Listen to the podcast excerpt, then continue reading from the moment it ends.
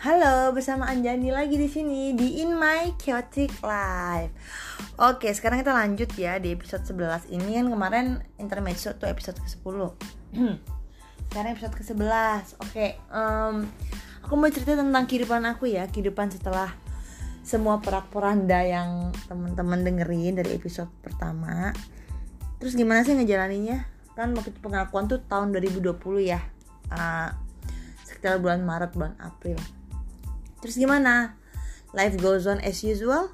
Ya yang jelas sih matahari tetap terbit di timur ya tenggelam di barat pekerjaan tetap sibuk hidup terus berjalan. Eh, orang-orang yang melahirkan hamil semuanya tetap berjalan. Yang aku rasakan hidup tetap berjalan sementara aku hanya stuck di tempat. Rasanya itu setiap hari setiap bangun pagi itu seperti apa ya mau bilang neraka sebenarnya nggak juga karena mantan aku tuh bener-bener memperlakukan aku sangat-sangat baik. Mungkin sebagai bentuk rasa bersalah dia ya menebus kesalahannya. Tapi setiap pagi bangun tidur itu aku selalu mata aku panas rembes dan keluar air mata. Seolah-olah tiap pagi bangun tuh kayak ya Allah bangun udah pagi.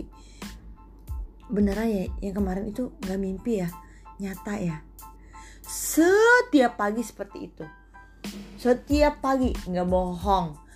Kadang-kadang cuman gemeng aja kadang-kadang sampai netes air mata. Tapi setiap pagi tuh dipikirin itu begitu melek. Itu mau sholat subuh ya Allah udah hari baru lagi. Yang kemarin beneran ya bukan mimpi ya. Langsung flashback lagi tuh.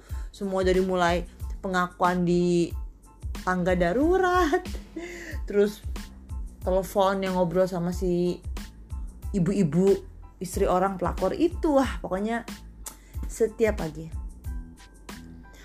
Terus ada kala-kalanya setiap kali mantan aku tuh mau ke kantor dia kan waktu itu zaman zamannya koronces ya corona itu kan ada kantor yang memang memperlakukan work from home. Ada juga kantor yang memperlakukan separuh-separuh. Nah kantor mantan aku itu separuh-separuh.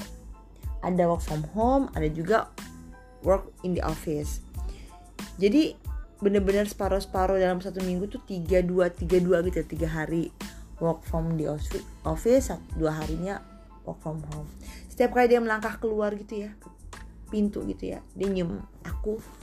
Begitu dia melangkah kaki keluar tuh dada aku terasa kayak berek gitu loh jatuh ke lantai semua. Tau gak sih rasa kayak gitu? Dia tuh deg deg deg deg deg deg gitu jantung berdegup kencang. Karena aku tahu di kantor itu kan ada perempuan itu kalau ditanya teman-teman kok mantan lu nggak pindah kerja? Aku lihat dengan mata kepalaku sendiri ya. Dia ngelamar kerja. Aku lihat dan bahkan aku juga bantu bantu di antaranya untuk apa nyariin gitu loh browsing browsingin tapi emang belum ada rezekinya. Jadi ya pilihannya itu keuangan kita timpang ya. Kalau kalau aku maksa mantan aku untuk berhenti kerja sama sekali atau ya aku tahankan diri aku setiap hari aku ibaratnya tanda kutip ya mengirim dia ke pelukan perempuan itu. Soalnya gini lah aku tuh ngebayangin tuh kayak orang saya kok yang ngebayangin tuh kayak ya namanya juga kita pernah suka pernah ML gitu loh lima tahun. Ntar dia lewat ketemu di pantry kan pasti yang ngatin pantatnya dari belakang duh itu pernah gue pakai tuh gitu loh kasarnya. Itu setiap hari setiap kali dia harus ke kantor itu aja yang aku pikirin. Gak ada habisnya berat badan aku tuh dari 49 jadi 44 kilo. Jerawat banyak di muka. Sering kali ya kalau lagi sendirian ya. Sering nih sering. Aku lagi nyapu nih. Seingat aku tuh aku lagi nyapu aku nyapu aku ingat aku lagi nyapu ruang tamu misalnya. Entah bagaimana split seconds gitu kayak sepersekian detik gitu kayak tuh kok gue udah di lantai terus di lantai itu ada genangan yang lumayan nggak banyak banget tapi lumayan lah genangan selebar diameter tuh selebar telapak tangan gitu kalau dikembangin. Tuh air air mata. Tahu gue udah terduduk di lantai. Aku tuh nggak inget loh kejadian aku yang ter, terjatuh di lantainya. Aku nangisnya kapan nggak inget. Tuh udah begitu aja. Terus sapu atau kain pel udah kelempar jauh ke mana gitu. Percaya gak sih kalau aku cerita begini terus teman-teman nggak ngalamin mungkin teman-teman nggak percaya. Yang mengalami pun mungkin beda-beda ya pengalamannya bagaimana bereaksi terhadap sakit hatinya. Tapi kalau aku begitu. Hingga suatu hari aku lagi nyuci piring. Aku lihat pisau yang aku baru beli. Jadi ceritanya tuh ada program di Superindo lah. Program biasa tuker-tuker stiker. Stiker belanja berapa dapat satu stiker. Nah kalau dikumpulin bisa nuker dengan alat-alat masak aku dapat pisau Master Chef resmi ori dari program Master Chef itu tajam banget. Suatu siang aku cuman lagi nyuci itu ngerembes lagi mataku netes. Membayangkan gua dicampakkan begitu saja. Selalu kayak gitu ya pikirannya ya Toto aku lihat pisau Master Chef itu. Terakhir yang aku ingat aku menggenggam gagangnya dari tempat pisau. Aku nggak ingat lagi tahu-tahu aku berasa perih. Ternyata itu pisau udah aku tempel ke nadi aku di lengan aku sebelah kiri. Lengan bagian dalam sebelah kiri. Bayangin. Ini nggak semua orang aku ceritain loh. Tapi untuk pendengar podcast aku karena kalian nggak kenal aku jadi kalian aku ceritain ya aku kaget dan aku langsung lempar itu pisau. Ah ya di antara hari-hari aku ke psikolog ngobrol sama orang yang pemuka agama yang ngerti.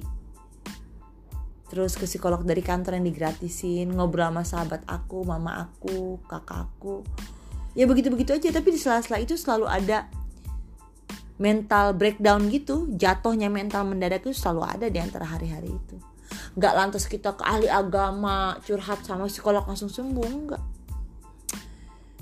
itu yang aku rasain pengkhianatan itu benar-benar menghancurkan loh. Itu bukan soalan yang sepele. Jadi teman-teman kalau ingin berkhianat sama pasangan, apalagi pasangannya udah dinikahin, tolonglah berkali-kali lah dipikirin.